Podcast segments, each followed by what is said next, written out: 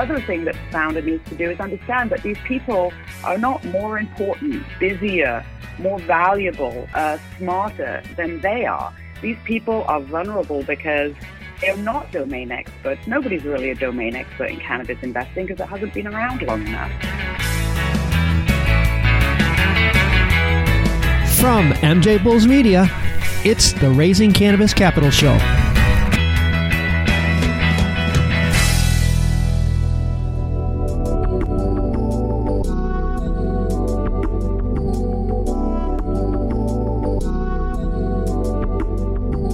Dan Humiston, and on today's show, how this entrepreneur and former Silicon Valley VC is teaching the art and skill of fundraising to cannabis entrepreneurs.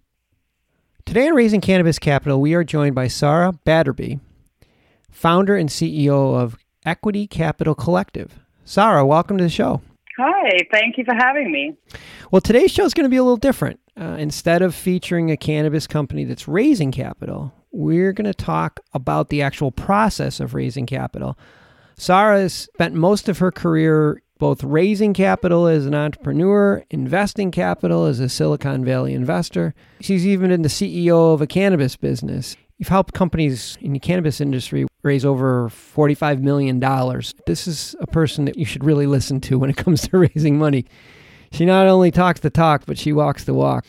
Thought we'd start off by talking about some of the sort of misconceptions that entrepreneurs have about raising money. Yeah, I don't know if it's so much a misconception as just the fact that a lot of entrepreneurs in cannabis are coming out of cannabis, and cannabis has been legal for such a short period of time that these are not people who have sort of been milling around in their careers at like Google or transferring one professional skill set into a new business in cannabis. These are often people who have developed and built their skills and their world in prohibition. And so they have not had access to the world of sort of finance skills and networking skills and all of this stuff that is really such a fundamental part of raising money. And so in my experience working with cannabis entrepreneurs, it seems that their sort of experience is mostly that it's just a, black box, that this is just a world that they don't understand and to some degree maybe even feel intimidated by.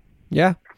I couldn't agree with you more. And I also think that sometimes when a founder they feel like they should know how to raise capital. Like it's supposed to be part of the kit that you get when you become an, a founder, that you should also just be born with the skill set. And it's so far from the truth. When I got into the cannabis industry, I very unusual in that I brought in this very sort of like robust skill set in finance and business and early stage companies. I've been an entrepreneur in tech for years. But when founders in my own cannabis community in Oregon started to say, "Well, how did you do that? How did you ra- how do you raise money?" I couldn't answer the question. I didn't know the answer to that question. I was like, "I don't know. You just do it." Like I spent my career in a world where you just kind of do it. And I'm like, oh, wow, there is no answer to that question that currently exists right now. You can't go buy a book. You don't pick it up if you go to college and even do an MBA. No version of the help menu in QuickBooks to learn how to do this. And it's such a critical piece of building a startup, especially in cannabis, where often there's quite a lot of capital requirements and you need support with that initial investment. Yeah, like you said, it's a skill set that's learned. I suspect there are some people out there that are predisposed to be good at it, but a lot of it comes with doing. The people that I've known that have been very good at it have a career in doing it. Like I said, it wasn't like part time, I'm going to be a, an entrepreneur and run my company, and then on the side, I'm going to do this. It, it's not effective that way. No. I think my experience was really interesting because even though I'm one of those people who spent my career doing it, when somebody asked me how I did it, I didn't know the answer to that. What that tells me is that it's more about just learned knowledge. There's like a world of this. You can either be inside the world where people raise money and know how to raise money, or you can be outside of it. And in a lot of ways, fundraising has been treated like a privilege and not a skill set. And mm. it happens in networks of privilege that are by nature quite exclusive. And so it really comes down to this equity problem where people are either a part of this privileged little corner of the world that is capital and the kind of people that you're surrounded by where capital moves around. I call them natural capital networks. And then there's the whole rest of us which is mostly like cannabis founders, but also women, people of color, people from the LGBTQ community. Mm-hmm. We're all outside of that world. If you speak to us about fundraising, they're not really going to talk about the skills that they've acquired. They talk about the network that they've built and the relationship they have with their professional network around capital. There's this piece of it that is extremely inaccessible. So thinking about it as a skill set definitely solves one half problem, but it doesn't get you all the way there because you've got to understand that for someone standing outside of one of these natural capital networks, they have to sort of get a hold of their identity and their mindset because they haven't grown up with this just inherent sense of entitlement the sort of availability of these resources and knowing how to ask for them. So there are all of these weird feelings of inhibition and and they feel like they're asking for something instead of entering into a transaction, which is actually what they're really doing. I couldn't agree with you more. It's almost like you need a secret handshake to get in. And if you don't know what that mm-hmm. handshake is, you're like, well, I don't even know where to begin. Yeah. I know in your company, you help people learn these techniques and, and what are some techniques that you would recommend to help them bridge that gap? So the one thing I am big on is what I think of as like the number one mistake that founders make fundraising. That is they try to replicate a fundraising approach that is successful if you are already in one of these capital networks. And that basically means that you meet someone or you get introduced to someone, they're like, Yeah, that sounds great. I'm interested in what you're doing. Send me your stuff. And then the founder is pretty pumped and they go home and they like package up their stuff and they send it out via email. And that is what everybody does and everybody gets ghosted 95% of the time. and the reason is is that when people within these networks do that, they're doing it within the context of an already recognized community. So when I get an email from someone who social capital invested in that relationship, I'm going to take the time and I'm going to look at it and I'm going to respond, or I'm not going to take the time and I'm just going to give them the money anyway because I want to be on the right side of my relationship with that person. I'll pitch 50 grand into an investment because it's Billy's kid and I play golf with Billy. For founders who are not in that network, that relationship isn't there. That sense of sort of responsibility on both sides for communication and you're really just saying someone i don't know you you don't know me there's no social capital at risk on your end and i'm going to drop five hours worth of work into your inbox based on a five minute conversation at a networking event and i'm going to hope you get back to me. It doesn't work. The founder is sitting on one side feeling anxious and wondering if the person read their email. The investor who probably was enthusiastic and absolutely authentic in their interest is just not engaged enough in the relationship to invest the time, do the work, and view an entire presentation and business model on an investment opportunity. And so, what founders need to do is they need to, instead of the whole send me your stuff thing, the answer to that is, you know, I'm in the process of preparing to open a raise. And I would love to spend a little bit of time with you and tell you a little bit more about my company and learn a little bit more about you. And if it seems like a fit, I'd love to invite you into my due diligence process when I open my raise. And by doing that, the founder does several really important things. And the first thing is they establish a boundary around value that levels the playing field between them and the investor and says, hey, you need to invest a little bit of your time getting to know me. And I have designed and developed a process for managing this in my business. And in order to have access to my information, there needs to be an agreement that we are in a professional relationship and there'll be some reciprocation in terms of time invested.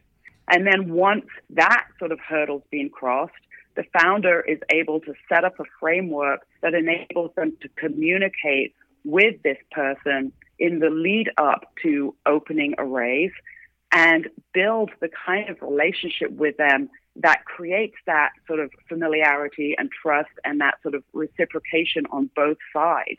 So there's enough engagement there to get them through a due diligence process to where they might write you a check at the end.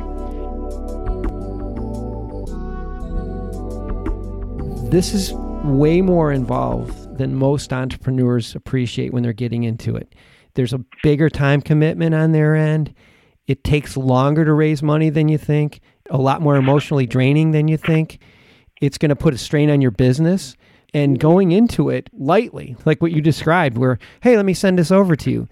That's a recipe for disaster. It's just not a disciplined, not a prepared strategy. Like you said, this is a full on business raising money, and you have to be as prepared. And I think part of that problem falls on the entrepreneur's shoulder sometimes because they take it way too lightly. Um, yeah, and I think ultimately what founders need is a really defined and disciplined methodology that's coherent, combined with the skills that they need to build a comprehensive investor package and analyze their business from the perspective of the investor with a consideration of the investor's risk.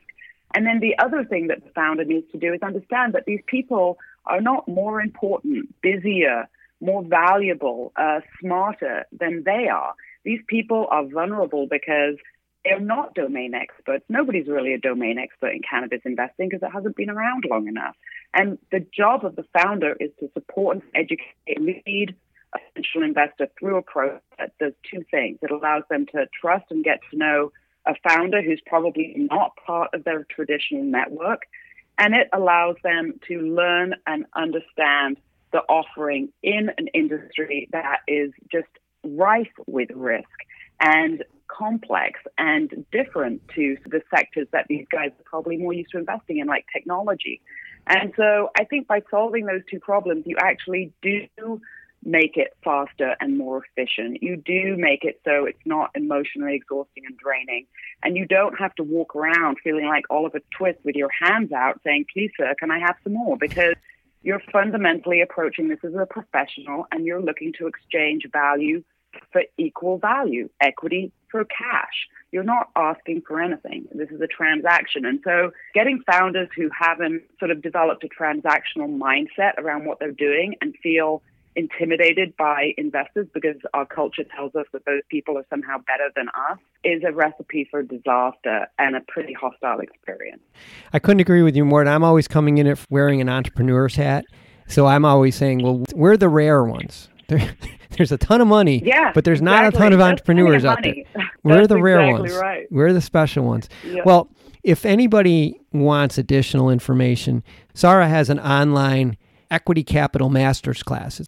Yeah, I, what I've done is I've basically spent three years codifying fundraising as a skill set for entrepreneurs who have not traditionally had access to capital. And we finally got that formatted as an online masterclass, and I teach it personally, and it's six weeks long with 90 minutes of teaching a week and an hour of q&a and we look at people's individual businesses and we're just actually in the middle of one of those right now and the next one kicks off in january if you want to get into any more detail then it's on there just send an email to hello at equitycapitalcollective.com so if somebody's interested in getting some more information you can go right to Equity Capital Masters class. Sarah, thank you for taking the time out to explain all this. I feel it's almost like a pep talk. Um, like you said, this, you just yeah. need to change your mindset. You know, that, that was the takeaway yeah. today. Change your mindset. Anyone can do it. You just need the right mindset and the right set of skills, and anyone can do it. Well, well, I appreciate this. Hopefully, you'll be available to be back on the show sometime. I'd love to, and love to stay in touch and keep you updated with the progress of what we're doing, and appreciate what you're doing also. Thanks a lot.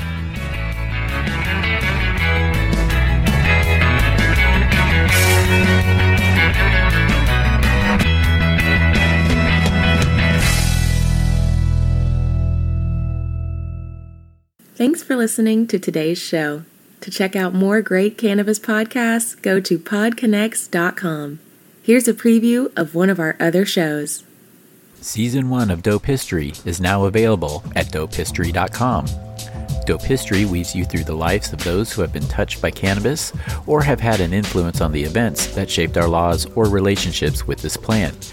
You'll hear tales from Frenchy Cannoli, Keith Stroup, Eddie Lepp, Tom Alexander, Ed Rosenthal, Wolf Seagal, Jorge Cervantes, and Tommy Chong. Available now at dopehistory.com.